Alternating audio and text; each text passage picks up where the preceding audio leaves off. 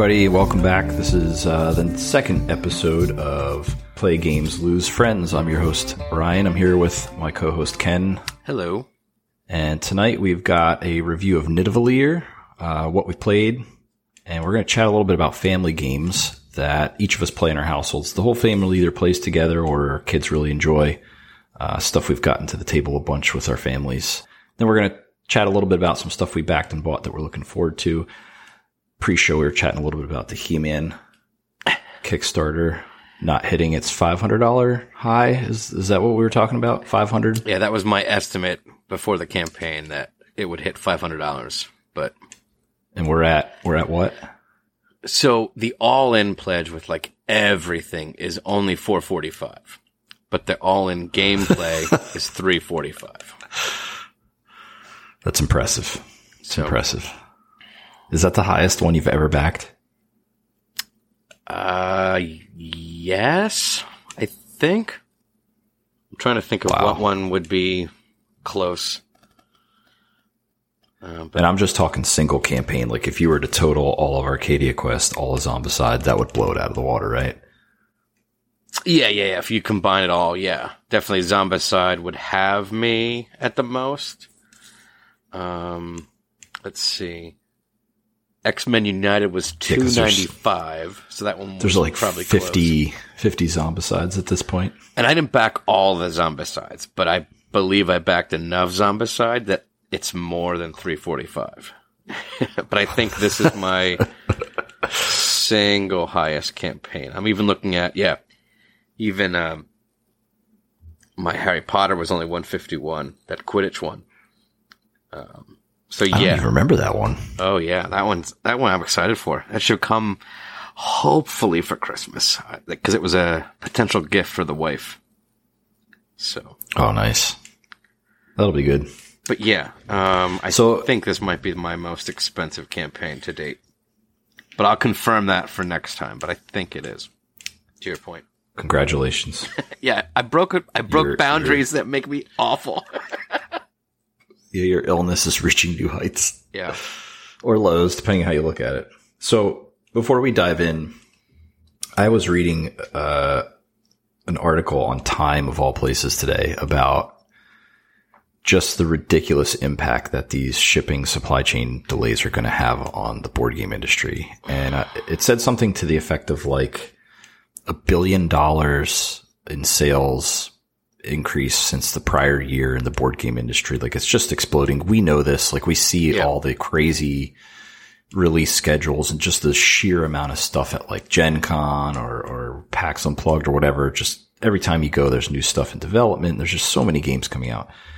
And this whole shipping thing is going to basically kill most of that off. Like I was reading in this article about there's three or four publishers that are, or not publishers, but, uh, you know, game creation studios or whatever that are going to close in the next year because they just can't get product in customers' hands fast enough despite selling it. And the costs of the shipping containers and the time frames to get them here are just like, it was something like, uh, you know, you're lucky if you can get a container for $9,000 a few years ago and now it's up to almost 30. Yeah, it's um a, lot of the publishers are being very honest and brutally transparent, which is fine. I like that about it. Um Agreed. you know, specifically again when you're backing Kickstarter campaigns, um, you it, it's weird because you you don't realize the impact, and then when you do see like product at your uh, local game store, you're like, oh, that's awesome, but like there's problems even just getting it to the local stuff, like even your targets. Um, th- when you see product on a shelf, it's amazing that it even got there. That's how ridiculous this problem is with supply chain right now. Um, and it's Yeah. it's and- and everywhere. It's it's, it's from the materials to make the stuff, like the cardboard or the the molds for the for minis and for game components, to them leaving the factory, to getting people to work in the factory, then leaving from the factory, then to buy the containers to put your pallets on. Like there's some very creative Yeah. things happening uh, in this industry right now, and I, specifically in the board games that I can that I'm, I'm again you hear and you read about. And yeah, it makes me wonder how much like this is just going to start to spur the chains of industry to move more things domestic. Like we just don't have, like I literally have heard of maybe two places domestically that can actually produce most of these components at a reasonable price. And we say reasonable price, like we're just so used to like gobs and gobs and gobs of minis and all this stuff for cheap. Like, like Ankh's a great example. How many minis you get with that game for 250 bucks for the Kickstarter? Oh, it's a steal.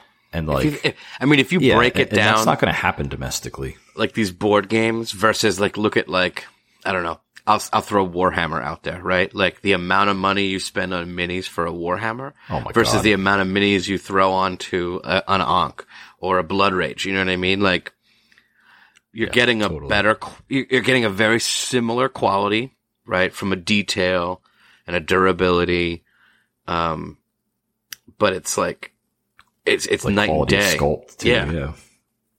And even the materials, like the, you know, they're not, those, those Ankh models, there's almost no mold lines. Like I'm a, I'm a former Warhammer player and tabletop war gamer and mold lines, you know, it's one of the first thing your eyes drawn to. There are almost none. So like the quality is just insane. But yeah, I, I, I really wonder what this is going to do to, you know, the, the industry as a whole when it comes to game creation and stuff, because if these small publishers and these small studios can't even get their product to people, like they're not going to try in the first place and it's just going to stifle some innovation in the space. Now, maybe that's a good thing because we're starting to get to the point where like mechanics in the games that are getting, you know, Kickstarter campaigns are just basically stealing some mechanics from Kickstarter campaigns that came before it that haven't even been, fu- been fulfilled yet.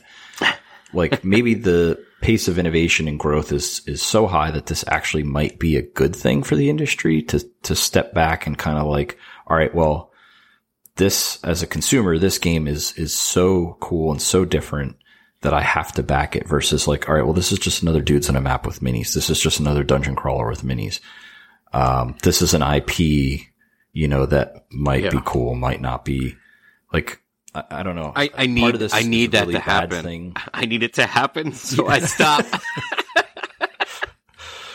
I think part of this is a bad thing in that, you know, like what you mentioned is Yeah. that the, you know, employment is a problem and, and supplies are a problem and cost is a problem. But like, I think there are some positives for the industry in general that may come out of this that we as gamers are going to benefit from, but maybe not the people who create the game so much. And, and I do feel bad for them and the stuff they're going through right now, but, um, we are at a point where there's like just this oversaturation and it's, it's honestly getting hard to look at Kickstarter or look at new releases from, you know, trade shows and stuff and just be like, I have to have this because there's just so much to pick from. It's kind of like the video game world right now. yeah, I mean it's and again you have. It's weird. I've been so selective in video games, but yet I ha- I'm not there yet on board games. But I'm getting close. I'm getting close. Um, you know, I was able to yeah, I don't, I not back certain out. things. Why, why is that? Oh, I think it's like it's my next addiction from a collector's perspective, right? So I've done I mean me personally, right? Like I've gone through collecting so many things for such a long time. Like I've been collecting stuff since I was a little kid. You know what I mean? Being an only child. So it started there. Um and We're diving into the psychology portion of this episode, folks. Yeah, sorry. Please, Get- please stick around. This is going to get real juicy. Yeah, lay down, please. Uh, make yourself comfy. But like, but like, but I, I'm able to stop certain things. Like, I was able to stop buying CDs. Right, I was really bad at buying CDs. I'm able to stop CDs. Um, Yeah. physical movies like Blu-rays and, and DVDs, I was able to curtail that back to just like the core things. Um, my toy collecting has drastically decreased. Like today, I was holding things in my hand at Walmart and I'm like, I don't need this. Let's stop. Put it back. You know, it, it just goes in a box. So proud of you. No, no, no. I know it's it's very small. It's very small. But then like I go on Amazon and buy other things that I can't hold yet. You know what I mean? Like, but but like the board game thing has has has been like my new thing to sink my teeth into, uh, you know, more recently than, than, you know, the toy collecting and the other stuff. Um, but like I found myself unbacking things because it's like, all right, this thing is so close to that other game. I, Yes. I, I know I like the art. I know I want to help this company out because it's cool or they're, they're new. Like I like that. I like the labor of love and the, um, the passion of, of a, of a creator. That, that's really the, Absolutely. the second thing that really drew me in. Well, I mean, C- uh, CMON ruined me for Kickstarter, but like, um, uh, but like, As you, as many others. but like, then when you branch out and you see other people's projects, um, you, you sort of fall in love with the, with, you know, the story uh, of, of the creator and the designer and the team that's putting this thing together. And you're just like, you're almost inspired. You're like, I'll give you 20 bucks. You know what I mean? Cause at the end of the day, sometimes that's all it is, right? It's $20 and you're like, okay. Yep. And now you Yep. have 160 some back projects, right? Like it just becomes, you know, because there's cool stuff like art hooks people in, theme hooks people in, story hooks thing people in, components like gameplay. But, uh, and, and for me, the art was, is the biggest one, right? Like that's what got me hooked in magic. Yeah. That's what got me hooked in other games, right? Because of the art, like even, even minis, the tabletops like Warhammer and, uh, Malifaux, like the art of those games were just so compelling that I had to play. Like I had to have a, a giant alligator with a cannon on its back. You know what I mean? Cause it's so cool, you know? Um, but like, but I'm finding myself, um, really scrutinizing. Like when we started these podcasts, I had, I was backing five projects at, at that one point and I got it down to three. You know what I mean? So I was happy I was able to unback two, you know? this is what I mean. Like know? th- there's a certain level of, of investigation and decision making that's happening now because there's two things facing you. One is, is the sameness of, of the stuff you're backing because, you know, again, it's exploding in terms of content and number of games getting released. But two, like we're facing the reality of, all right, well, I'm backing this and it's going to be like 100, 200, 300 bucks. I might not see this for like two years. And like in that time, I might get one or two games that kind of fill that void and I just don't need this. And I think that's the thing that's happening organically now out of all of these supply chain issues that, that is affecting the industry in general. No, you're absolutely right. Cause I mean, like, think about it. Like, yes, there are certain, um, big publishers like, like Renegade and Queen and AEG and, you know, and even CMON for that matter, right? That uses Kickstarter, but then they also just put games out, you know, that, Yeah. um, Yeah. so it's like, They've got the budget. yeah. So if it's like, if you back this game from, let's say, you know, independent Joe from Illinois because he had a cool idea, um, and you have to wait a year and a half, but yet AEG puts out something very similar and it's on mini market for 12 bucks, you know what I mean? Or 15 bucks. You're like, ah, crap, you know? You really have to Yeah. think, do you want to wait? Um, you know, to give the, the, the labor of love its due or, or just, you know, go with the mass market version or, or the, you know, the big box version. Yeah. I'm very curious to see where this goes for the industry. I think it's, like I said, it's very hard for a lot of people, but, uh, it's good for us as, as gamers in some way to start thinning, you know, culling the, the herd in a way and, and kind of maybe the, just, just the best stuff stands out. Although I do think there's, you know, the chance of some really bright stars in, in the industry and in the field kind of burning out before they're really able to shine. So, Yeah. I mean, I- um, oh, sorry. no, go ahead. No, but I mean that's uh, like I mean just uh, you know for example like what has it been like let's say I'll say 3 months there has been I don't know 10 story driven narrative you know you know 3 player 4 player games where it's like Yeah. almost the exact same game just replace you know, character tropes or replace theme, but it, at the at its core, it's the same game in a way, right? Yep. Or you will feel the Yeah, same we, way. talk- we talked about Forgotten Waters a little bit Yeah. last episode when we reviewed Destinies, but I think that spurred a lot of that. And, and yeah, you're, again, it's like the sameness of it all with a slightly different twist. And that's enough to get people hooked. Yeah. Well, and again, like we also live in a culture where you your contributors and uh you, you know where you're getting your content, you see walls of games behind them, you know, and that's Yep. there's Yeah. something intriguing and exciting about that. Um, but it's just being able to um, sort of have the discipline to keep ahead of that, where it doesn't become an issue. And again, that's a different Right. that's a different um, level of threshold depending on who you are and what you got. But Yeah, It's a- it's a- yeah. it's you- a I think you and I are you and I are at two ends of that spectrum. Like you were making fun of me for being cheap sourcing used games, and like you're like, yeah, I hit 345 on He Man today. So it's it's it's interesting to see. and you were like, am I can't buy the to this- Wingspan expansion. It's like, come on, doggy, it's Wingspan. You need Wingspan. I'll get there. I'll get there. I need to uh, expand my ornithological collection at some point, but just not yet. Yeah. All right. Uh, we we could talk about that topic forever. And Yeah. again, I'm like, I think we're both pretty curious to see where things go there. So we'll we'll keep we'll revisit this, uh, you know, in a couple months and see how the supply chain stuff looks and how it's affected things. Yeah, because Um, 37 diving into what we campaigns don't come through. I have a big problem with that. Yeah. as long as you get that Harry Potter one, baby. Absolutely.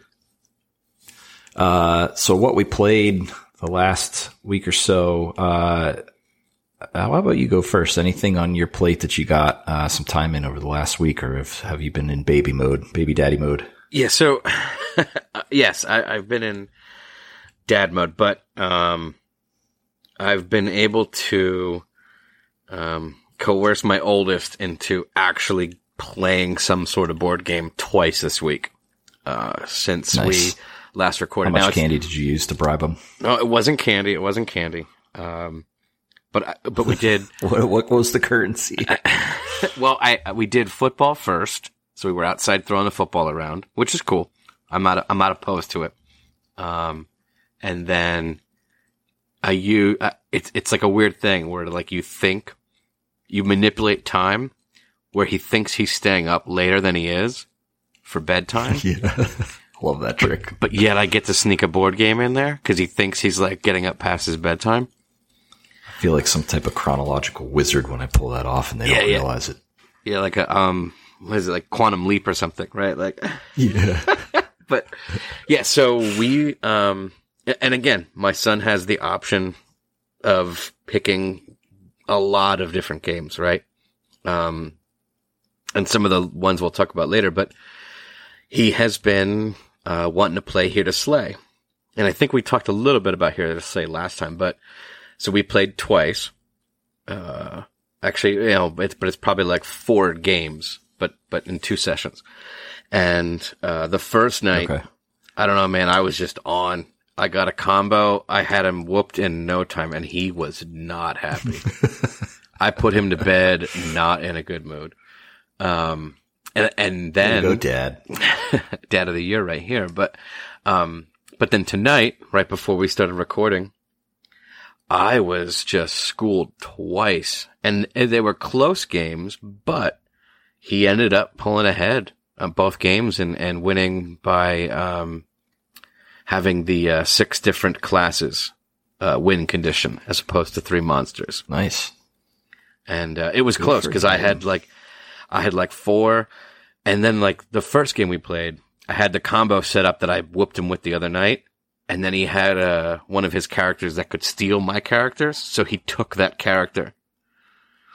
So I was like, well, there goes. Oh, he took the one that steals. Yeah, he took the yeah he took the one that was actually you know that allowed me to really pull ahead the other night and just dominate because it gives like a plus four uh, to your rolls uh, when you use your ability, and the ability was gonna that I had it on was to kill two heroes, so it was like it was gonna be a never-ending death machine. But Here to Slay is so fantastic. I want more. I need more. Um, you know, I got the expansion. It, it's it was just a lot of it was new classes. It was more of it. So we we we play it all together. We lump it all together. Um, and I, I just want more. And I I don't know if there's is more coming at all. But uh, but Here to Slay is a fantastic game for. Uh, you know, it's it's quick, easy. Um, it helps with the reading when you have younger children. They you know you make them read the cards, so it's good. Yep. So Here to Slay. Cool. I have yet to play that, but it's always been something I've been interested in. I got to pick it up at one of these t- one of these days. Um, I got in two games. I got a solo Red Rising uh, to start, and was like finished the workday. We were doing something at night. I had a little bit of time in between dinner and stuff. Kids were getting homework done and watching TV or whatever. Like, yeah, I'll sit down and try this. I, I tried it a couple times and like the all the Stonemaier games ship with like this autonoma or automata. I don't. I have no idea how to say it. not. I don't know either, man. My Latin's pretty poor. Yeah, my solo uh, gaming's pretty poor. I, yeah, I don't play a ton of solo games, but I'll try them if they come with like a you know. the only one, the only exception to that is Oath. I will not try that Clockwork Prince thing. The flow chart looks worse than some of the AR diagrams they do at work. Um but yeah, I, I've tried this probably three or four times now, and I get whooped every time I try. It is so hard. The scoring conditions, like the the AI starts at seventy points in scoring, so you you have to play pretty well. Uh, I won. I finally beat the damn thing, uh, and like the most perfect hand ever. So that that was kind of fun, and uh, yeah, and you won I, with I the red with like, the red faction, right? If yeah, I remember, the red faction, which like is they're yeah, tough I have to yet to read with. those books, but every time I play that game, right? Every time I play that game, I want to try it. Um, yeah, because so they're like a lower tier race of people, right? If I'm not mistaken. Like the reds like and a, the browns, castes. Yeah, like they're like a yeah, lower like a caste system yeah. where like the reds are like workers. Like it's kind of like the expanse where they're like the belters, and like the browns, like all the you know janitors and or like District Thirteen, right? And stuff from Hunger Games, right? Something like that. Yeah, yeah. But uh, I looked at the score. I'm like, yeah, man, I scored 330. That's like my highest score ever. And I'm putting the game away and I pick up the score sheet from the last time I played with my wife and she scored like 350. And I'm like, ugh, I'm still not good enough. And then, uh, last night I got the game we're going to review tonight, Nidavellir, to the table for the first time with my, uh, family. And, uh, I, I didn't go hard because I wanted them to try to play it and like actually enjoy it. And I'm thinking, all right, well, I won't play hard. That means either the wife wins or my kid wins. Either way, I win because somebody won and they had fun playing. They tied. So nobody won because I don't know, remember, I couldn't remember if there's a tiebreaker, but, uh, I don't know how well received it was. I, th- I think my kid likes it. I don't, I'm not so sure about the wife. The bidding mechanic in that game it's just such a quick play that it makes it easy to kind of convince people to play it. We'll get into that later, but, uh, yeah, we finally got that to the table with the family. And then, uh, I think tomorrow I get both paleo and wingspan shipped to the house. So we'll have some stuff to cover next week because I definitely want to get paleo to the table as soon as possible. Co-ops in this house go a long way and, and that, I feel like that's not going to be a disappointment. So yeah, that was, uh, that was the two I got in this week. Um, and I am looking forward next week to a scheduled Ankh game, another four player. So we'll see how that goes. We'll probably have some more info about that next week. Uh, very excited for that. It's been first playthrough was great. And I'm sure the second's going to be good. All new scenario and different gods. So can't wait to give it a try. Nice. Um, speaking of family, our rotating topic this week is we're going to chat about family games and we each have sort of a top five that we have gotten to the table, probably the most in our house. Um, you know, the, the ones that work with the, the wife or with the wife and the kids, uh, stuff that's just super popular and, and even stuff that we've played with our families and possibly, you know, with other groups, uh, as a, as a family setting. So, um, I've got my five lined up. How about you start with your number five? So I'm gonna give an uh, okay. So so my my list has twelve. I have twelve on it. Right. That that's and I had to narrow it down from twelve. So I don't know where you started. um, but I'm gonna give an honorable mention to Gizmos. Um, it okay. didn't make the top five. That's cool. Honorable mention's a good idea. But but I have to give an honorable mention to Gizmos. Um, it's a solid engine builder, fun pulling marbles. Like it's solid. So Gizmos was my honorable mention. So my number five. Yeah, that's a good one. Yeah, I, again, I, I've never played it with anyone that are like, "Oh, that game's bad," or "I don't like that," or "I didn't have fun." Like Gizmos is just, it's it's simple, it's fun. I don't know. Anyway, sorry. Yeah, it's a it's a great entry level uh, engine builder. Yeah, I'm And- and surprised like it hasn't been on the shelves at Target. Like it's that kind of game. Like I think Target could yeah, could sell gizmos, and I could think they could sell a lot of them. You know? yep. I haven't seen it like Barnes and Noble or anywhere. I, I wonder how much retail it actually saw. Honestly, Well, it was like I forget what con- it, it it it landed at a convention because it was one of CMON's that just you know they put it out right. It wasn't a Kickstarter. You know, like Foodies from two years ago, right? Like Foodies was a solid game, but no one talks about Foodies anymore. Um, but like it was like that kind of game where it was like good for the convention. It it got buzz. People played it. Uh, the reviewers talked about it, and then it just disappeared. You know. I think it's it's I think it's those there are those games and these both of those fit that niche where they're solid games, but for some reason there's something about them that is unremarkable. And like they hit home when you play them and you're like, why don't I play this more? But then I don't know if it's theming. I don't know if it's like, I, don't, I can't put my finger on what it is, but they're, they're, they're the type of game that's kind of just like beige in your head. Like they're, you know, they're good, but, but they don't draw the buzz all the, I don't, I don't know what it is. I can't put my finger on it. Well, it's when you have a shelf of 200 games, right? Well, yeah, but I, I mean, even in my house, like if I had gizmos, I know, I know we'd play it and I know it would be like, oh, that was fun. But I don't know if it would like, again, we'll get into my five in a bit, but I don't know if it would fit the five. There's just something about it. Well- and in foodies was the same way.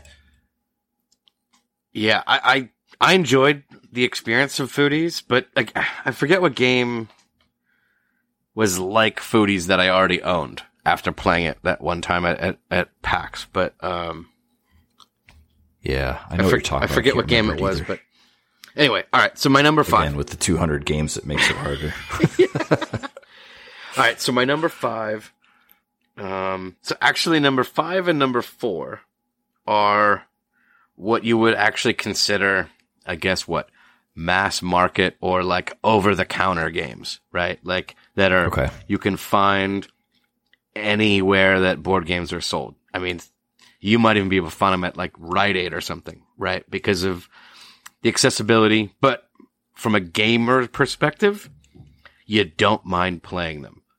So my number five is uh, funnily called Five Crowns, um, where it is oh, a good one. a, a rummy style game where every every turn you gain or every round you gain another card and then the amount of cards in your hand are you know like if you have four cards then the four is wild. If you have five cards the five is wild. And you play from three cards all the way up to 13 cards. And when someone has a full like sort of rummy hand they lay down they go out everyone gets one more turn and whatever you don't match up or doesn't rummy out are points against you and lowest score at the end wins. Uh this is this has been a staple in our vacation games. It's those rainy saturday nights with uh, my father-in-law at the kitchen table. Um, it just sees a lot of play. Uh, we have gone through decks of five crowns already. It's it gets that much play. Uh, so my number five, Wow. Five crowns, and for twelve dollars, you can't. You're gonna get your money back in no time with it. Yeah. So- um, my number five is one that we've gotten some playthroughs at home with the family, but we've had this more in like a our family and other family setting, and it's been immensely fun and popular every time. And that's Telestrations. Um, it's basically a Pictionary esque game where you have basically a flip book, um, and you get a marker. It's dry erase, and you're given a card at the beginning of the game, and a dice is rolled, and one of the numbers, you know, a d6. Uh, let's say we roll a five. The word that appears at number five, you'll write in your book, and then you'll pass that book to the person to your left or to your right, depending on the direction you're going, and they'll draw that picture or that word, I should say. Then the book gets passed to the person to their left, and the only thing that person's allowed to do is look at the picture that was drawn and then guess the word that they think it is. And so depending on the skills of the people sitting around the table at drawing, you can see it spiraling out of control within, you know, two or three people, which is generally what happens. We do not even use scoring in that game. We just draw and, and guess and we'll go, you know, eight, ten people at a time. Uh, and it's just hilarious every single time. Everybody loves that game every time we play it. I've never heard anybody badmouth it. Everybody cracks up because just like if you're playing with a family and you've got, you know, young kids who are kind of like not quite there with illustration skills. And I've seen adults who are worse than children with illustration skills. yes. Um, the results of some of the things you see are just ridiculous. And it is one of the few games that my wife requests me to bring anywhere because of how much fun we have playing it. So that is my number five. So, uh, fantastic family game telestrations. So just to add to it, because I'm a garbage person, uh, I have the telestrations after dark. um, now I want it, but I didn't get it. If again, you're it, not garbage, you're just a little dirty like the rest of us. Uh, but yes, um, that uh, again sees play and everything that Ryan stated, but then like you know add the adult dirty, nasty theme to it is funny. And when you so, uh, see uh, whisper down the alley with a penis, yeah, basically. like when like sons pass their mother a nice set of jugs that they've drawn, or um, where the when, or a mother passes you, you know, a male genitalia picture. Like it is, you know, hilarity ensues, uh, and you yes really get a sense of people and how dirty their minds are when it comes to their art. So I love it. Great pick. This was supposed to be family, Ken. Yes, family. It's, well, it's a different type of family. Well, you know what though? Yeah, I was gonna say I'm not gonna judge. I'm not gonna judge. All right, uh, my number four. Again, it's one of those games where, again, it's it, it's it's you can find it anywhere, um, and it's called uh, uh, cube, and uh, again, oh, and, man, I haven't played that in ages. And and it's one of those games where, you know, my son plays it. At, he's been playing it since he was six. Like he just gets the concept. Um, and you know we we play it for blood in, in the in the house. Like uh, you know, for a simple tile number color number game, we we take it very seriously in the house.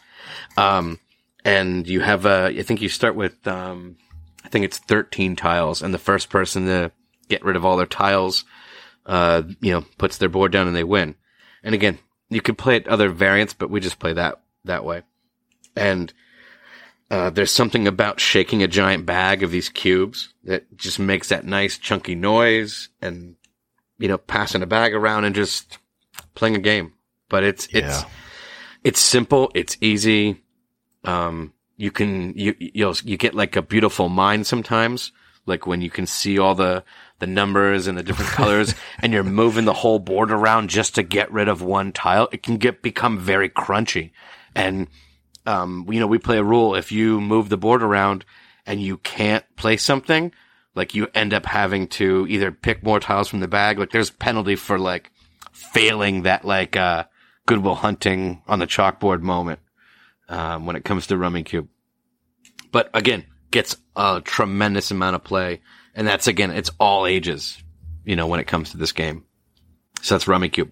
Yeah, I had that uh, growing up. My family had a copy of it. We never played it. I was the only one that ever like sat down and kind of messed around with it. And I, I think I played it a couple times with like my parents or something, but, um, yeah, I have not touched that in decades and I love that game and it was like the the tiles drew me in, like those little like you know comedy tragedy faces. Yeah, yeah, yeah. Tiles. Yeah, the uh, wild cards, the two wild cards. Yeah, yeah, and I have something about that game. And once once I played it, because I, I I didn't have it growing up. I didn't. I just played. I, you know, my board games were were were card games growing up. Uh, you know, as when I was younger. Yep. But like, I played this.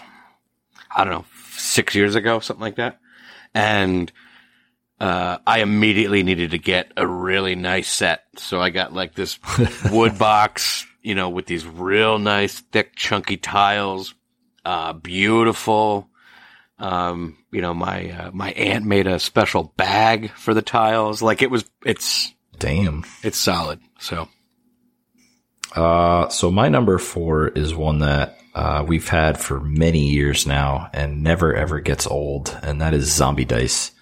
Um, the kids love the push your luck mechanic of Zombie Dice, uh, which is present in so many other games. My favorite of being Quacks of Quedlinburg, uh, which we do play sometimes, but the simplicity of Zombie Dice is where it's the best. Um, you have a collection of dice. There are green dice, yellow dice, and red dice, and the colors indicate how many shotgun blasts are in each one. Um, you are basically a zombie. You're trying to roll the dice and get as many brains as you can for points. Um, and you can keep rolling and rolling and rolling and gambling until you get to three shotgun blasts, in which case you're dead and you lose all the brains that you rolled. Um, the push your luck mechanic is great. My daughter doesn't grasp sometimes that it's a bad idea to roll three red dice. And I cannot tell you the number of times she just comes out on top with three brains.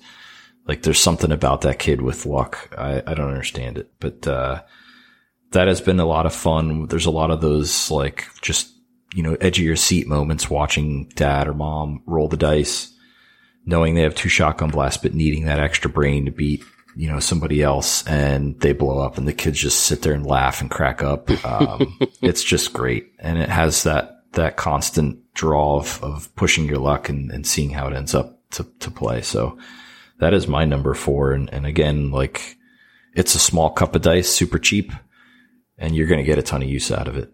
That's zombie dice. I have to confess, I don't think I've ever played Zombie Dice. The closest thing I've Oh, come to it is was is it Bang? Is Bang the dice game very similar? Yeah, Bang's similar. Yeah, Yeah. that's the closest I've come to that one. Yep. All right, so my number three is, uh, uh, again, I f- I played it one time.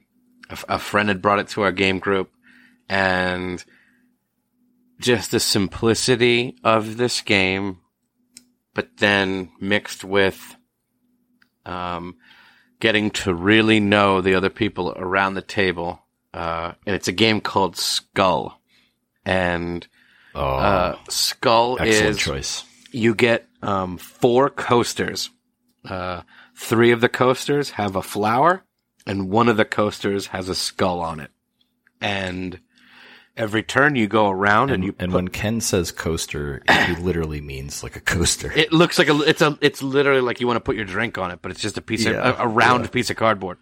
You know, with a little bit of that thick, you know, sort of what is that like a like a weird cardboard texture, but it um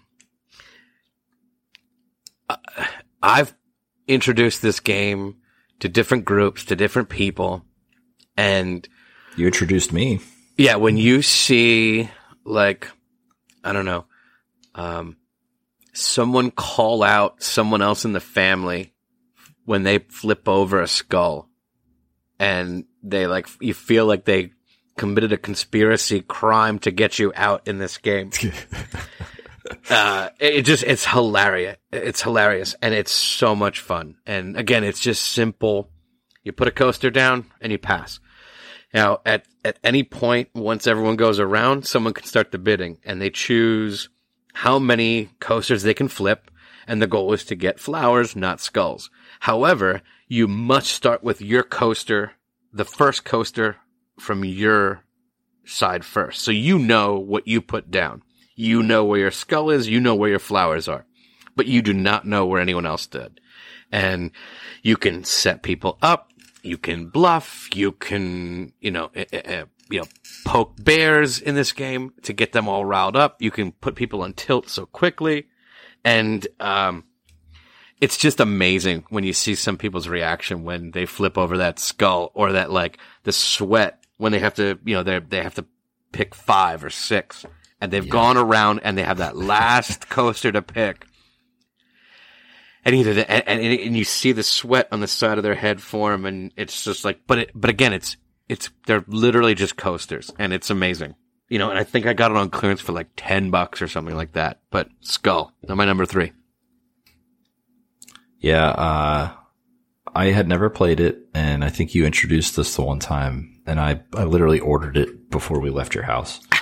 That's how much I loved it. It was because I, I love those games where you just like misdirect people. And I actually took this on a vacation one time with another family that we played with, and they literally thought I was cheating because I could read them and they can't read me.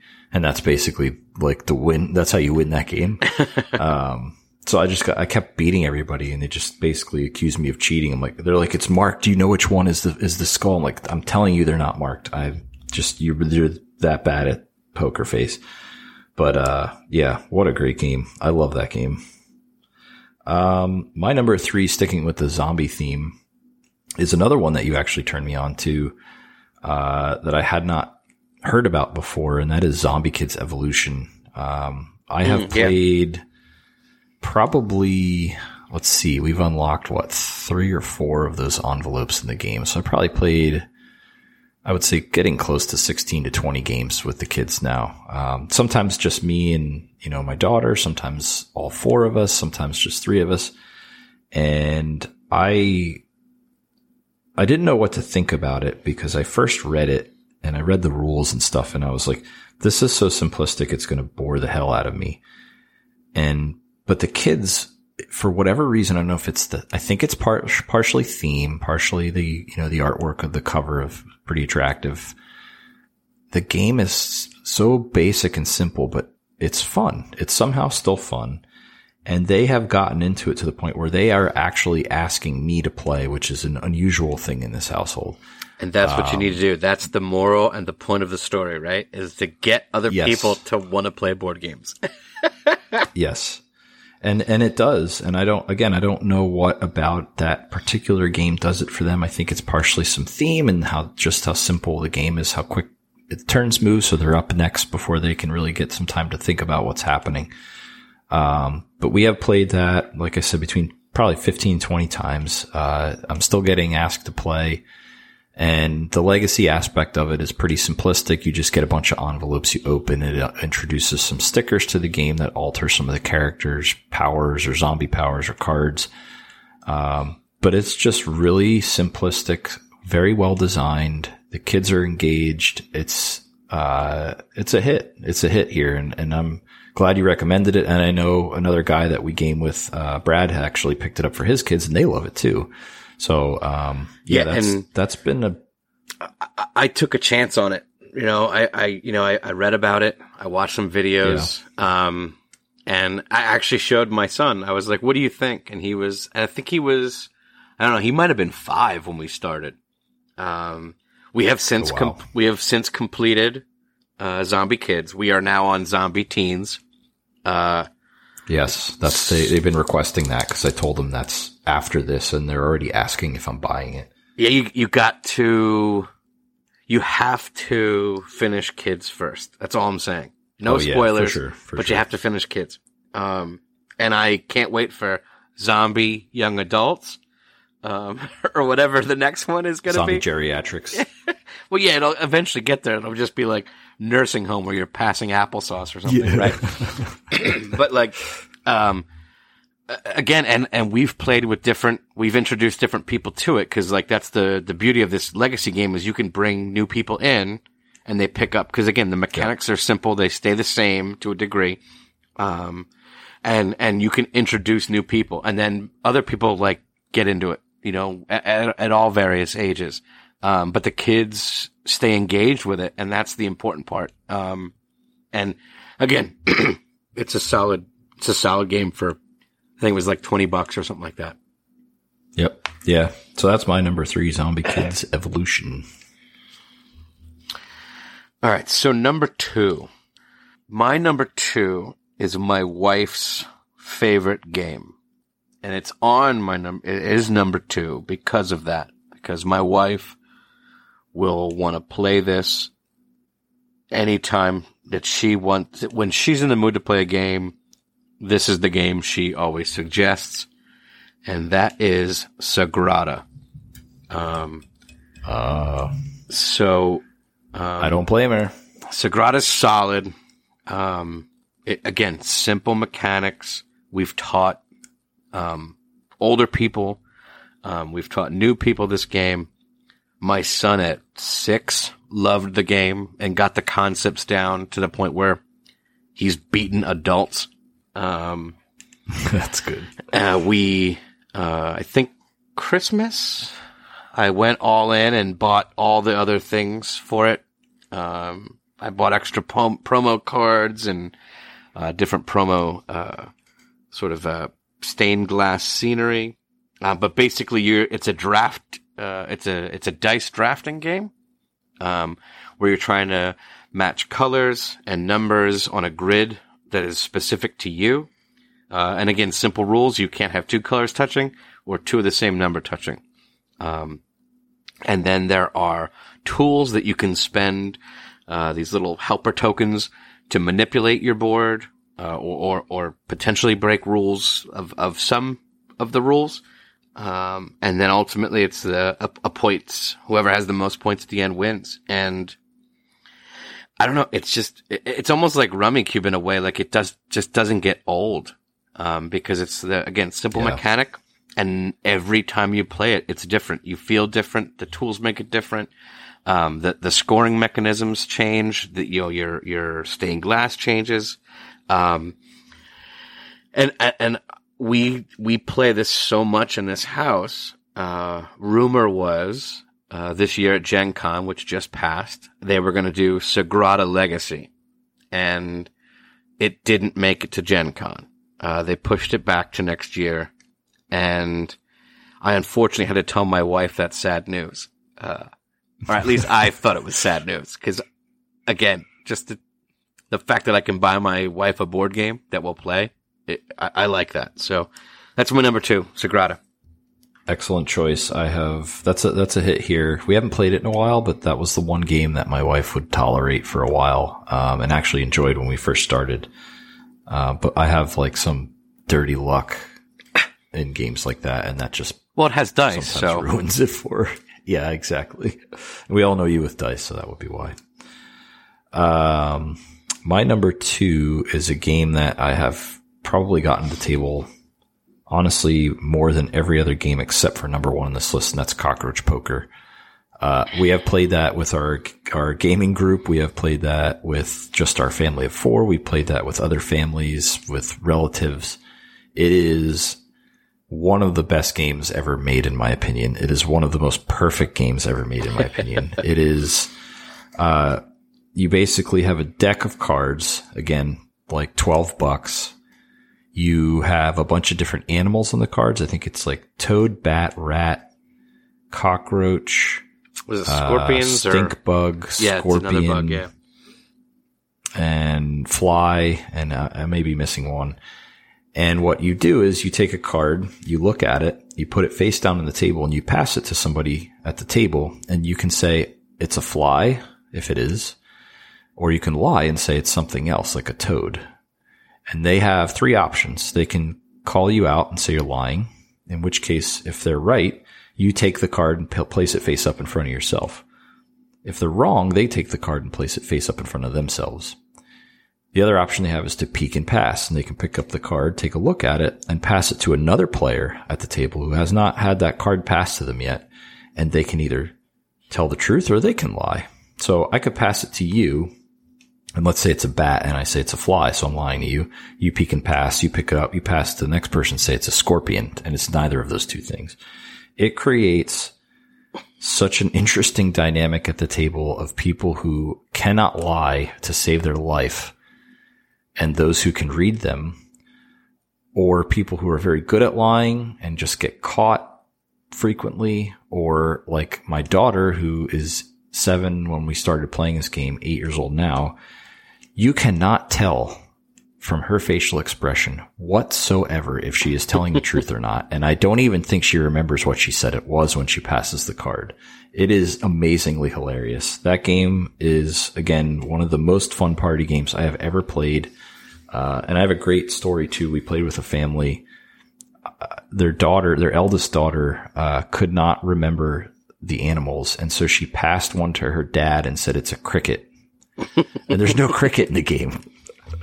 So we just lost we lost it. We lost our, our shit at the table and started cracking up. It was great. So yeah, uh, again, like super cheap, just a deck of cards. You will get more use out of that deck of cards than just about any game you will ever play in almost every setting. Uh, even with two players, you can play that game and have a good time. Although the more you have, the better it gets. But yeah, that's number two, cockroach poker.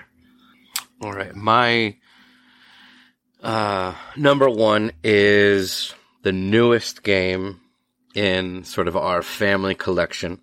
And the reason why I put it as number one, even though it is the newest, is, um, it, it really has jumped uh, into the you know one of the most played games since we own you know since we purchased it, um, and uh, we purchased it uh, based on the designer alone, uh, and that is uh, Summer Camp. Um, so Summer Camp. I had a feeling that would be on this list somewhere. yeah, Summer Camp is um, was uh, one of Target's newest exclusive games, uh, designed by Phil Walker Harding.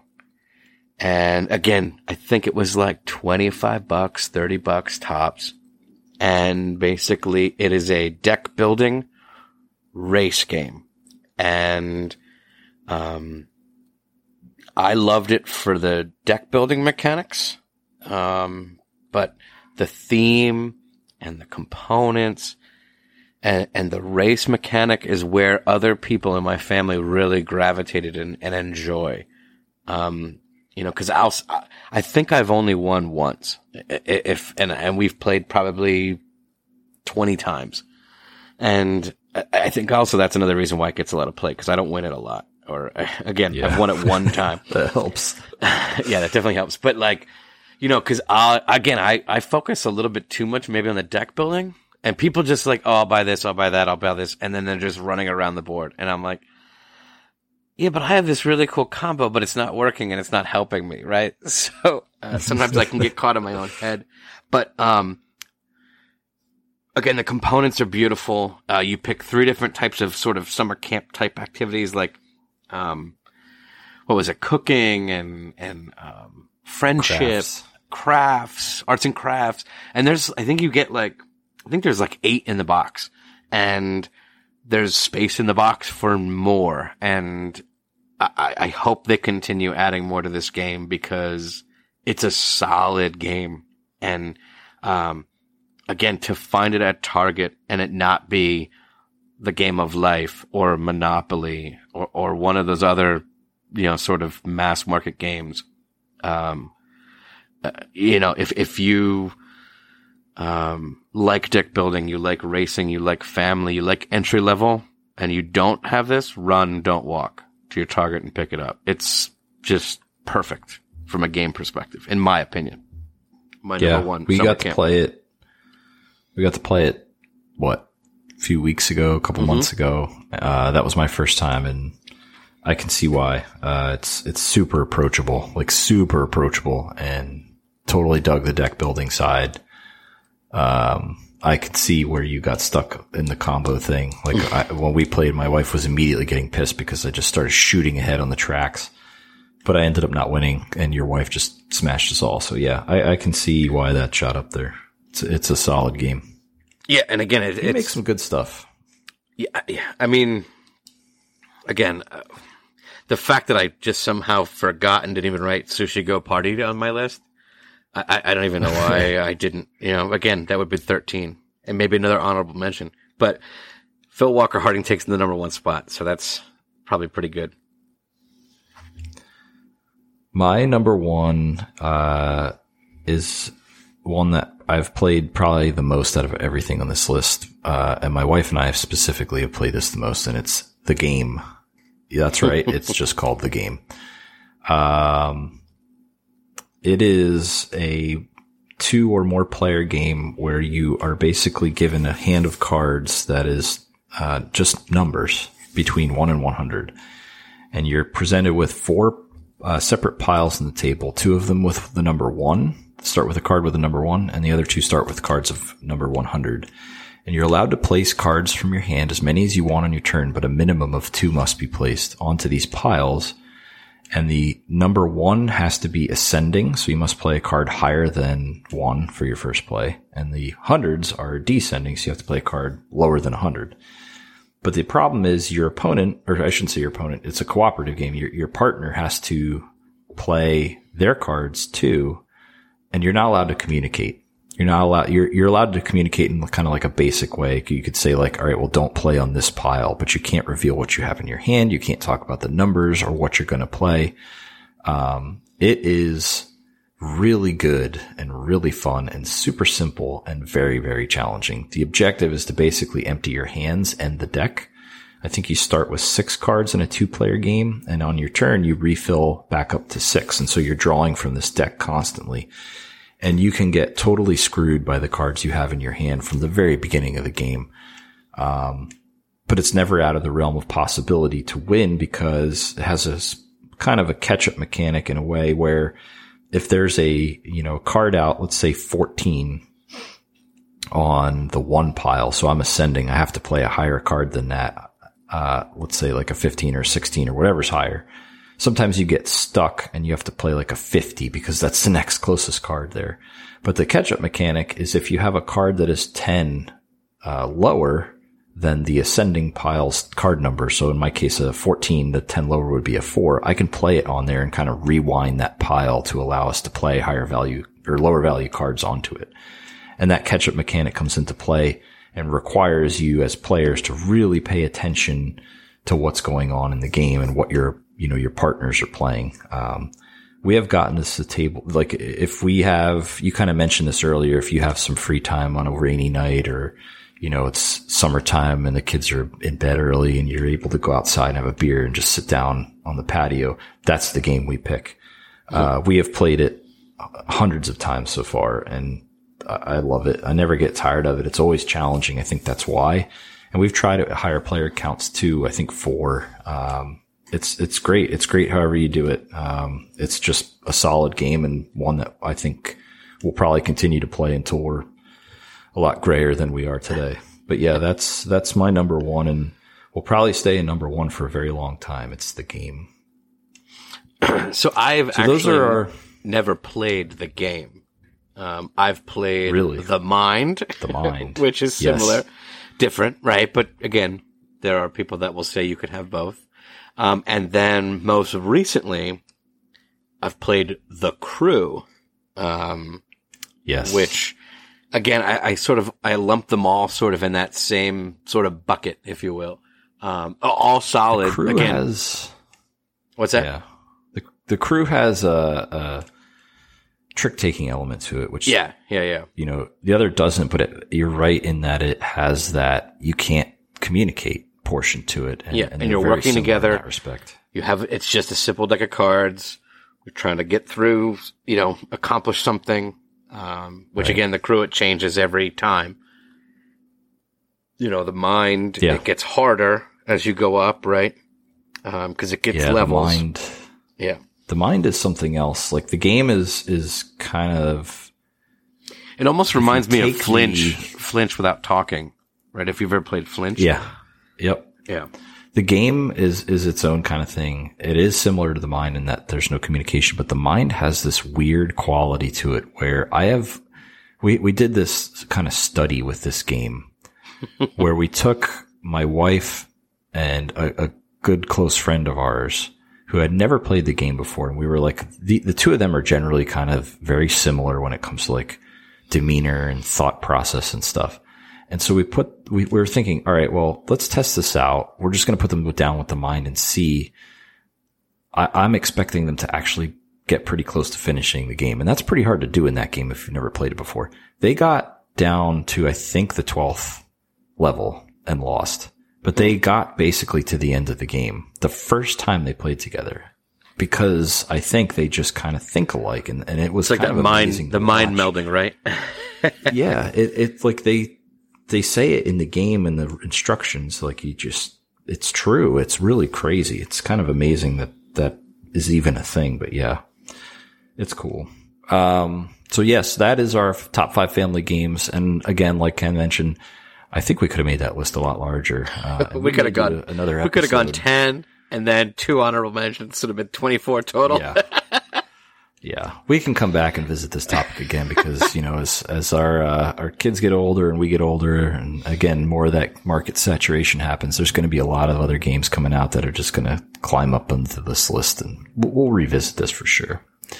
Um, so moving on to our review tonight, we've got uh, a game that I have I picked up not all that long ago. Um, thankfully for my brother-in-law, and shout out to him for picking it up when he was at a game store on vacation. Uh, it is Nidavellir. Um, I think it's been out since last year. Um, it is a, I think it's four players. They're sorry, five player game, two to five player game. Um, essentially a dragon is awoken and is going to destroy the world. And you as players are dwarven kings with overflowing coffers of gold. And your job as the king is to recruit the best band of dwarven warriors, smiths, rangers, uh, and that build an army basically to go take down this dragon and save the world. And so that's kind of this theme of the game. What you're doing in essence is you are taking a set of coins that you start the game with and you're bidding against other players for cards. And the cards are essentially, um, different colors of dwarves. Uh, and it's in essence set collection more or less. Um, but there are benefits to collecting all of one color in a row. Basically, they call it ranks in the game. So if you get a rank of every color, you get to pick a hero card and there are various heroes, some colorless, some based off colors to allow you to score more on certain, um, end game scoring tracks based on the colors. Um, it is, uh, one of the fastest games I own and probably for the time spent in the game, 35, 40 minutes a game, one of the most fun games I think we've played so far. Would you Would you agree? I think you really dig this game every time you pick it up. Yeah, and when we get to the fun column, you'll know. I mean, it's uh, so. here's the funny thing. Uh, I didn't know any of that dragon stuff. Like that's what we were doing. it was just in my head. I was just um, gathering this, coins and getting dwarves. Yeah, I was just uh, gathering, and and again, maybe that's where you'll see my theme number the best come. dwarf pimp in the land. Yeah, like yeah, like I'm just hanging out with my, my homies, right? And then because you you recruit them from bar rooms, right? It's not like um you know it's have three different no bar idea. rooms, so it's you know again it's got got that, but I I, I you know I had heard about it. Um, I think it was a Kickstarter game, if I'm not mistaken, and I have Um, no idea. It, it might have been, and I, and for whatever reason, whether it was my, my, my, uh, my game style at the time, um, you know, I, I just, I, I overlooked it. I was like, eh, I don't know. It doesn't, mm, it doesn't look like it's a, it was too much for me. Um, or it wasn't like, it didn't jump out at, oh my God, you're to love this game. So I, I you know, I, I, I put it down. I, I passed on it. And then it came up that like you talked about it. Obviously you, you got the game and that mo, ever since you bought the game, I was like, I want to play this game. I want to play this game. And we played that first time and I'm like, I want to play that again. And then I want to play that Yeah. again. I want to play that again. Like it is It's got that quality. yeah, like you don't want to put it down. It's that much fun. So, and, and now hold on. So- before we go in, did you buy the expansion yet? No, in fact, I was, when we played it the Come other night, I was telling my wife that there's an expansion. And she's like, "Oh, really?" And I'm like, "Yeah, it's called thing Thingvellir." And she goes, "This is the dumbest name I've ever heard." and I'm like, "Yeah, it is actually, but I'm sure it's worth getting." So, no, I haven't You- picked it up yet. I, it, honestly, it hasn't. Noble Knight to the table credits. Noble Knight credits. Get it. Get it from Noble Knight Oh, they're, they're already gone. I bought, I bought Wingspan. Ugh. Stupid Switch version got me hooked now. All right. Uh, Sorry. Go go ahead and dive into. Let's dive into the review. We, we're gonna, again. We are rating our rating systems for games. We start with theme. We move to balance, fun, component quality, replayability, and we give everything a one to five scale, and then we average it out at the end with final comments. So, go ahead. Let's start with theme. What is right. your rating? So again, I, I think I almost tipped my hat a little bit or my hand. Um, I, I went a two with theme. Um, I didn't know about the dragon thing, I, I, and I, I, don't know if it was because we didn't talk about it. it. matters, honestly. or I didn't, or I, I, wasn't paying attention. You know, I might have, you know, had a couple seven percenters in me. Um, but, but, and, and also I, I gave it a two because I was thinking like, it doesn't matter if it's dwarves or you're recruiting animals or you're set collecting hell pieces of fish, you know, whatever it may be. Like the theme almost yeah. sort of doesn't matter. So that's unfortunately why I went low. Like now, now, granted, it's a cool theme, but we'll get into that later in some of the other categories. But from a theme perspective, I was like, eh, it, it, you know, I don't feel like a like a dwarven captain or whatever. Like it just doesn't role play bring me in. So I gave it a two. I I gave it a three. Uh, it's got some high fantasy elements, which is what saved it but you could literally swap the theme out in this game for anything. Like it could just be, you know, uh, alcoholics collecting sets of their favorite beverages, beverages yep. before they go to AA. Like, yeah, like you could, you could do anything with this theme.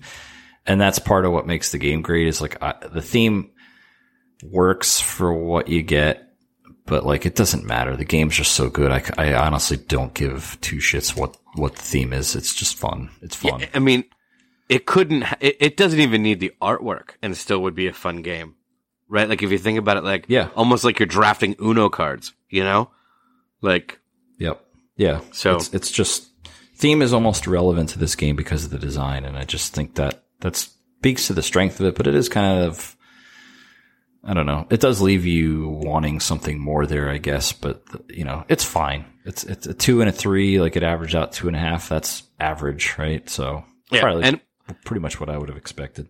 And I don't know, maybe the expansion adds to the theme, but we won't know until no, you buy it. It doesn't. I, I, already looked into it. It, does, it doesn't add to the theme at all. God, We're I just still, want you to uh, buy an expansion. Just buy an expansion. Come on. I have uh, two Clank expansions. I have.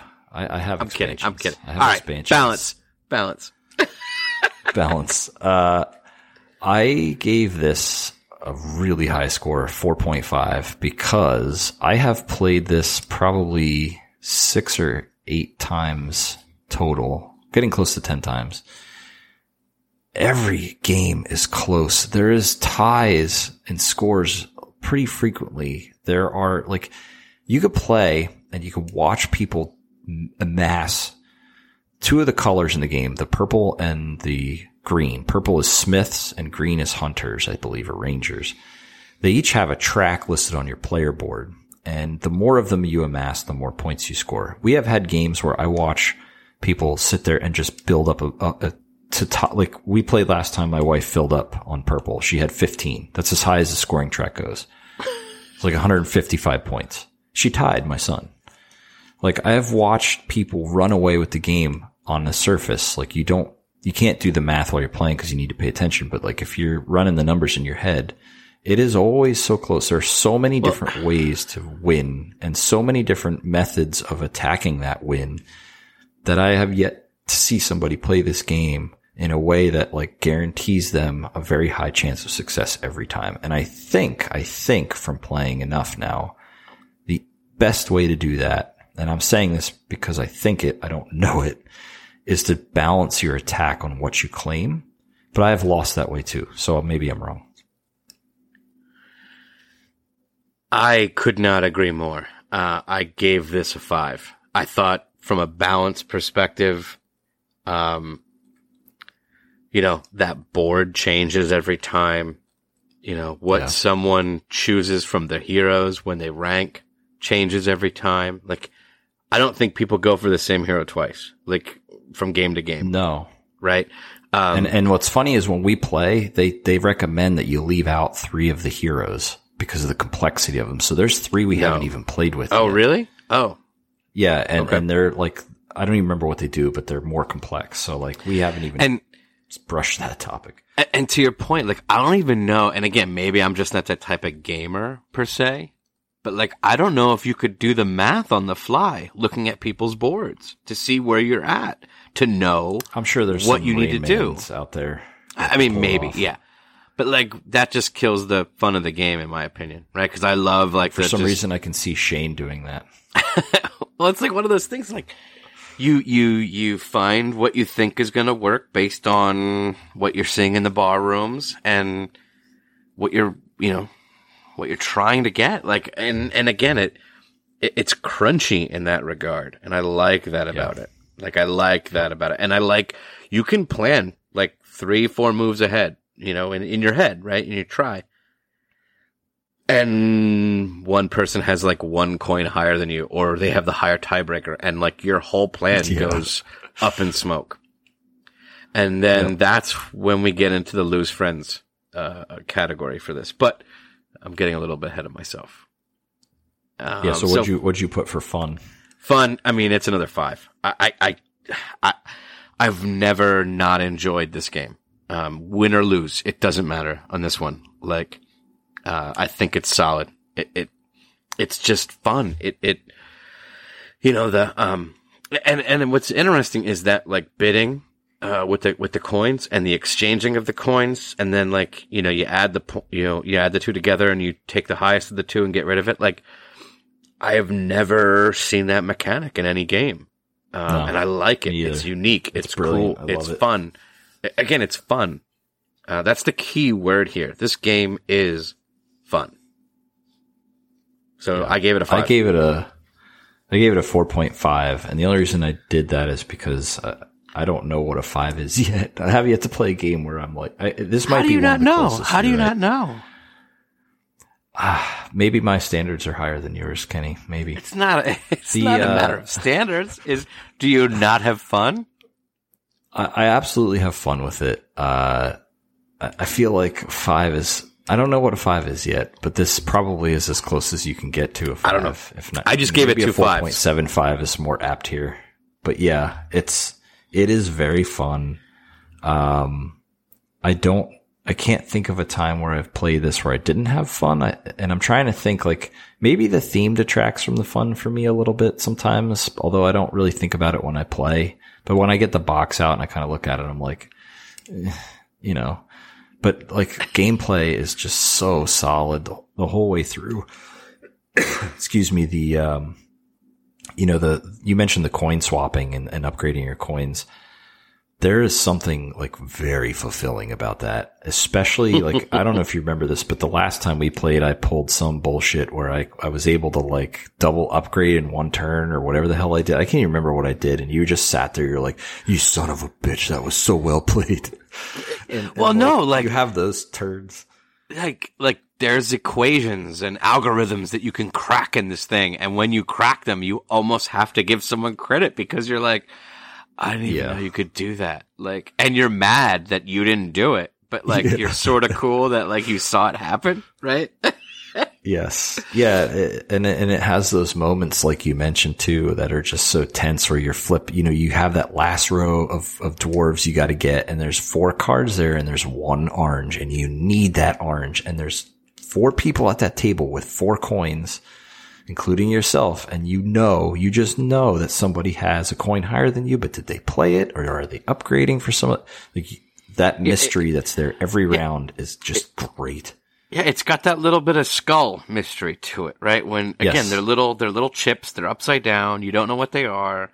You're just hoping that they needed to go for the other bar room, right? And then your Yeah. eleven is good. Objectives. you know, like, there's there, there's enough objectives in the game and heroes in the game where coin value matters too. So sometimes it's not just the straight play to just throw your 25 coin down on that row. Maybe you want to save it for something else. So yeah. yeah, you're right. It, it should be a five in my book. I don't know if I can call anything a five yet because I don't know if I've ever hit that, but this is about as close as you can get. Um, component. I component honestly don't understand that. I don't understand that at all. How? Uh, uh, all right, we'll see. Because don't what's going to happen is the moment where you do give a five in one of these, I'm going to call you on it, just so you know. So let's keep That's going. fine. We've got many episodes before we get to that. I can't think of anything that was going to hit a five for me yet. Might it, this is probably the closest I can think of out of my entire collection of stuff. But yeah, you're, Dude, you're this game is right. so good. It is. It is. Component quality. Uh, I gave it a three and a half.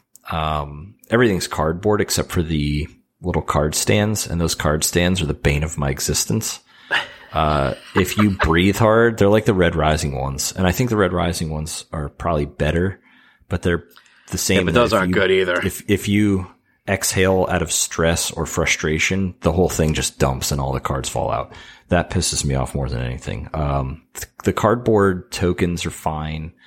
That game of all games I can think of outside of maybe one or two would totally benefit from upgrades like metal coins, a, you know, like 3D printed plastic stone sculpted coin rack for the whole thing. Like that, they should just go for it with that. It would benefit so much when you play that game to have that in place. Um, but otherwise, you know, the box is fine. There's no insert. Um, I just gave it a three and a half. Uh, I, I was a three and a half as well. The amount of times where you're trying to even look at the heroes on that little, little like Scrabble board and like, Yes. you can't see them all, like the little Scrabble holder, like, and then like it, it falls over when you're picking them. Like, Can you like, think come of a on. game where that, that like works out? No. Do you own No. one? I, I I can't think of a game where those stupid card holders like they never weight them. They're always shipped like lightest plastic piece of crap, and it just falls over. I can't think of one that it looks good or the clo- the closest thing um and, and again it's it's a tightness. You know what i mean? Like it's a tightness on the uh, on you know how it holds the cards. And Yeah. and and no i can't think of a game off the top. I mean i'm sure i got something here but i but yeah, but uh, but no. I mean that was so frustrating you know to, you know to pick up cards. It's like come on. Um but yeah it, it it for the price point i guess let's put it that way right? From the price point of what you pay you I think it's you 50. yeah it, i think it's pretty up there. It's like four, yeah it might be 40 to 50 bucks something like that. Like Yep. it should have metal coins or wooden coins right? Like it should have Yeah. some better components. Now granted the art is phenomenal. So it got that extra half credit because the art was so much better i mean the art's amazing um, the dwarves are Yeah. cool like they are dwarves and they are drawn and illustrated and colored very well um, yep. and again, I, I thought about the insert thing, but it's like you almost don't need an insert to a degree, but yet you have all these cards. So like throw a deck box in or multiple deck boxes or something, you know, tuck boxes. Yeah, and then You know, like unboxing that game too. When you go to, so they they make they send a include a cardboard. You have to assemble it yourself, but a cardboard coin rack for the higher higher value coins. They start at zero for your. co- You start with a zero, a two, three, four, and a five. Um, but you can get you know more fives, six, seven, all the way up to twenty five, and they're limited in quantity. But there's a rack that you can assemble that's cardboard that holds all those higher value ones totally could have done that better. I mean, for 50, 50 bucks, it could have been a bit nicer, but, uh, yeah, that, that's one Yeah. of the frustrating parts of setup too, is that you got to dump a bag of coins out, resort them all by value into that rack every time you play. That or you have to have freaking what, setup so 25 dime bags? Like who does that? Yeah. yeah. I mean, come on. And again, Dealers. especially in this day and age where like, you know, games are coming with that sort of sex Right. appeal of the insert or, or that upgraded component. Please don't You know. use that phrase again. What, sex appeal? You didn't like it? Sex appeal of the insert. This is a family podcast. Is it? I don't know. I don't know. You've been I don't think cursing. we've decided so yet. I don't think Yeah. I've cursed yet. yet. Eh, I can always do it in post. Uh, what'd you have for replayability? Dude, I gave it another five. I, I, I you play it. I want to play it again. I don't think it gets old. You know, again, maybe with the expansion, it, it, it adds to the replayability, but we'll never know because you're frugal. But, um, like, I, I don't want to stop playing because I, I, I feel like, um, like a safe cracker. And this is the, the safe I, like, I can't crack, but I want to keep trying crack to crack it. And, Yeah. um, I, I want to, you know, it, it's a game where you think there's build orders, but there's not, right? And Yep. I, I want to experiment. I want to try different schemes. I, hell, there's certain heroes I want to try, but like, I, I'm afraid to try them because I don't want to lose as bad as I have. You know what I mean? Like, but, but, but maybe those, that's the thing. Maybe that's, again, it adds to the replayability. Like, try a different scheme, try a different hero, you know? Yeah. Um, Yep.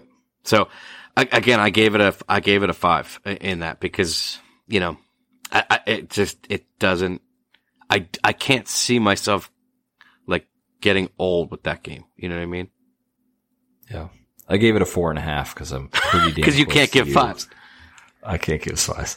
Uh, the only, I think the only thing about it is just like, um, I feel like that the bidding mechanic never gets old. I feel like the, eventually you'll, you'll figure out that sort of attack on scoring. I'm not there yet, but I feel like it, it's going to be there at some point. point and that I don't know if it's there, man. desire. I really don't. I don't I think either, that's what and keeps you coming Maybe back. I'm wrong. I don't Yeah, know. Maybe I'm wrong, and I just you know haven't Someone played tell us. enough because it's, Tell us we're wrong. Again, one of Who's the reasons. cracked it of one of the reasons. yeah, send your emails to. No, we don't have an address yet. Uh, one of the reasons I gave it 4.5 too is because it's like 30 minutes.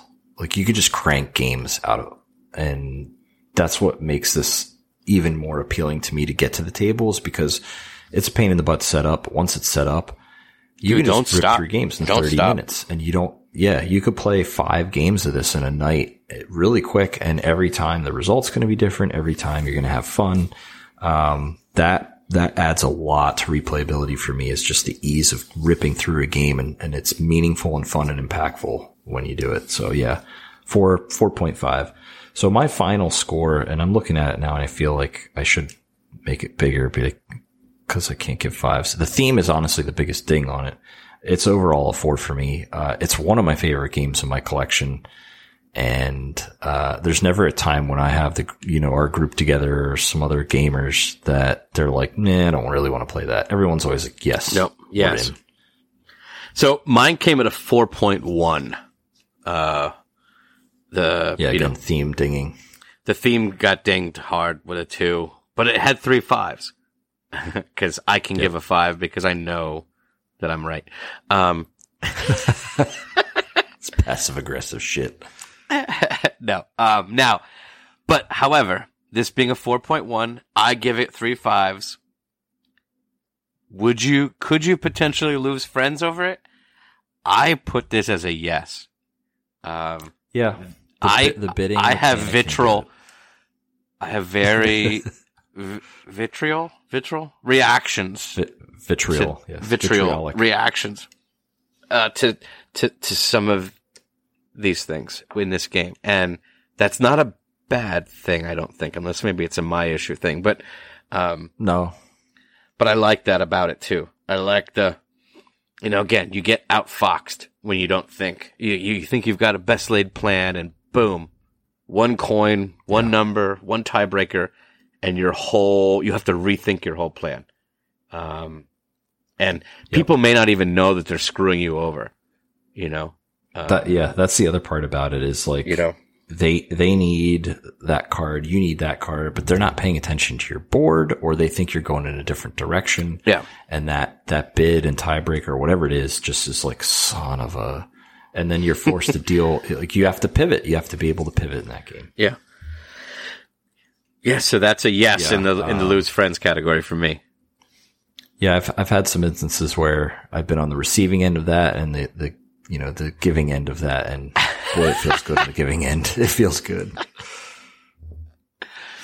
Alrighty, that's a Nidavellir, the game that I gave three fives, and Ryan doesn't know what a five is. So, That's right.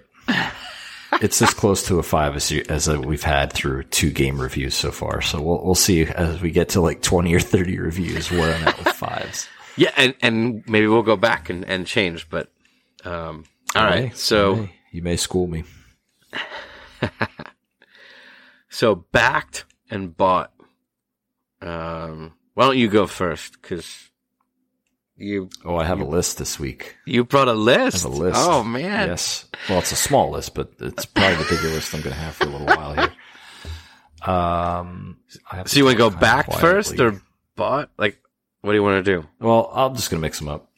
So I picked up uh, I picked up Wingspan. I had some trading credit through Noble Knight. Uh, I've been putting off getting this game forever, but I got hooked on the Switch version of it. Uh, just playing against CPUs. I literally have like a hundred games into this stupid thing. So I'm like, you know what? I'm just gonna buy the damn game. So I ordered it. Uh, I had some credit through Noble Knight, and I had like a twenty five dollar gift card I won through my workplace. Uh, so I got it for free, which was nice. So that gets here this weekend. Um, and then I picked up Paleo, which I mentioned before. Um, that also gets here this weekend, which is a co-op I've been wanting to get for a while. It's pretty hard to get, pretty hard to find. I think it's the second printing hasn't even happened yet, if I'm correct. Um, no, I don't think so. Yeah, so I'm pretty pumped to give that a try. I've heard tons of good things about it. Um, I've also heard too that it kind of bounces off some groups, so I'm curious to see how it'll do for us. But co-ops are, like I said before, a big hit here. So those two are coming this weekend, and then I backed um, another one for as a kind of surprise for my wife. Hopefully, she's not listening. Um, a kind of a weird theme, basically house plants called Verdant. you uh, you kind of like have house a house with like couches and cats and stuff, and like you you put plants in and try to grow them and cultivate them and stuff, and score points based off how successful you are. Um, I kind of got that as just like a surprise gift for her, even though she's not a big gamer. You know, kind of just like a gag Christmas gift. Um, although it won't get here by Christmas, that's for sure. But Maybe uh, 2022 Christmas. yeah, exactly. It was like 25 bucks to back, so not super expensive. Um, so that'll get here, you know, when it gets here and, and it's just kind of one of those things where the theme sold me on the game and the gameplay actually, you know, watched a couple videos. They actually have a, a web version of it that you can play in your browser that I gave a shot and yeah, it's pretty good. I think they'll be doing some refinements to it, but, uh, I definitely, for 25 bucks, I don't think you can go wrong giving, giving that a back. So, and yeah, then, it's, um, that is a, it's a beautiful game. Uh, again, the the um, the team behind it has such a solid sort of pedigree. pedigree. Their portfolio is is good. Um, Yep. Yeah, that was a big reason why I was the okay art is spending the the 25. art's the art is so beautiful for being just house plants. Like I love it. Yeah. Um, yeah. and Yeah. um, and then the last one for me was, uh, I don't know if it's going to get here before the next time we record, but I backed one called Riz- Wizards and Relics, which is like a multiplayer card game. Um, I honestly can't even remember what it plays like. I'm just excited to get it. I backed it so long ago and they had shipping delays with all the stuff we talked about at the beginning of the show. Um, but that should get here within the next uh, few weeks. So I'm pretty excited to get that to the table with the family and try that out. It's pretty, just again, like a basic card game for the most part. No boards or crazy minis. And that was about 25 bucks too. So yeah, we're, uh, we're going to try to get some wingspan this weekend, maybe some paleo in the next few weeks. And then hopefully, uh, I'll see Verdant before I'm dead. Nice. All right.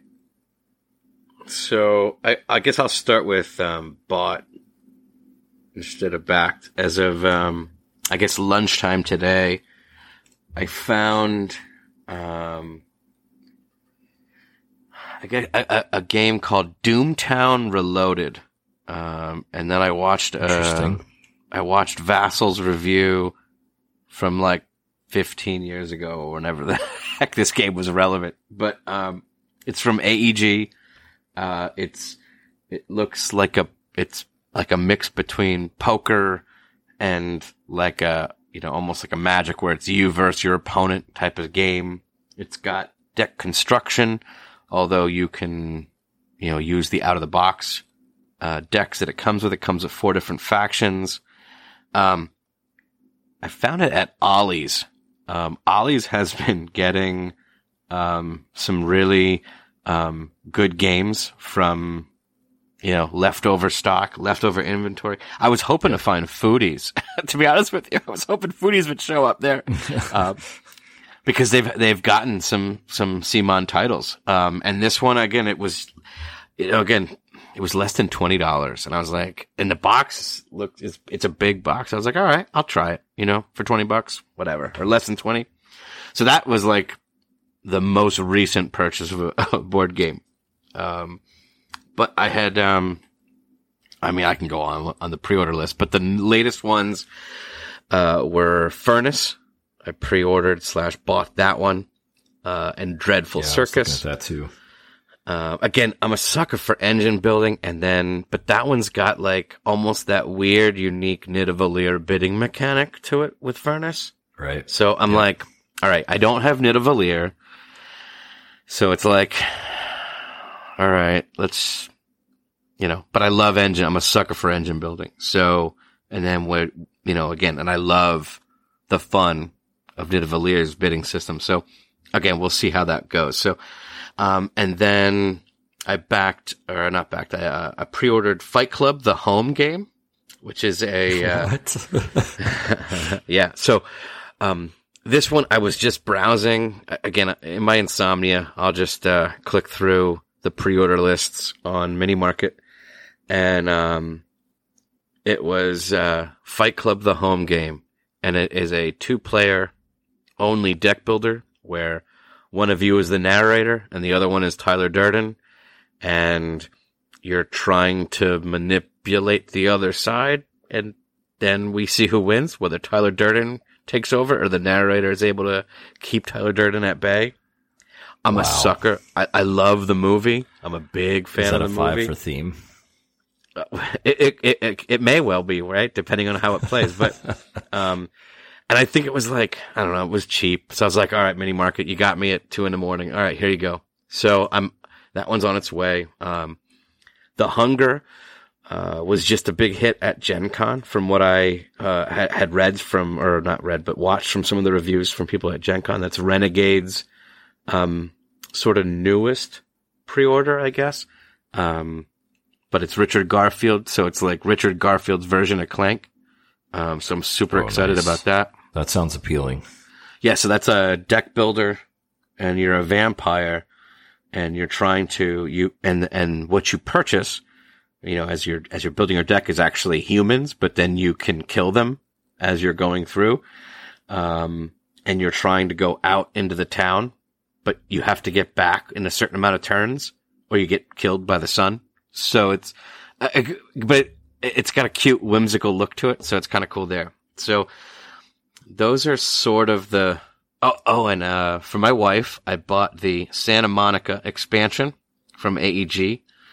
Uh so she was excited and happy to open up uh a little piece of mail. So that actually Nice. got that actually came. So we really like Santa Monica here in the house too. Um so anytime I can get more of something that gets played here, you know, I just do it.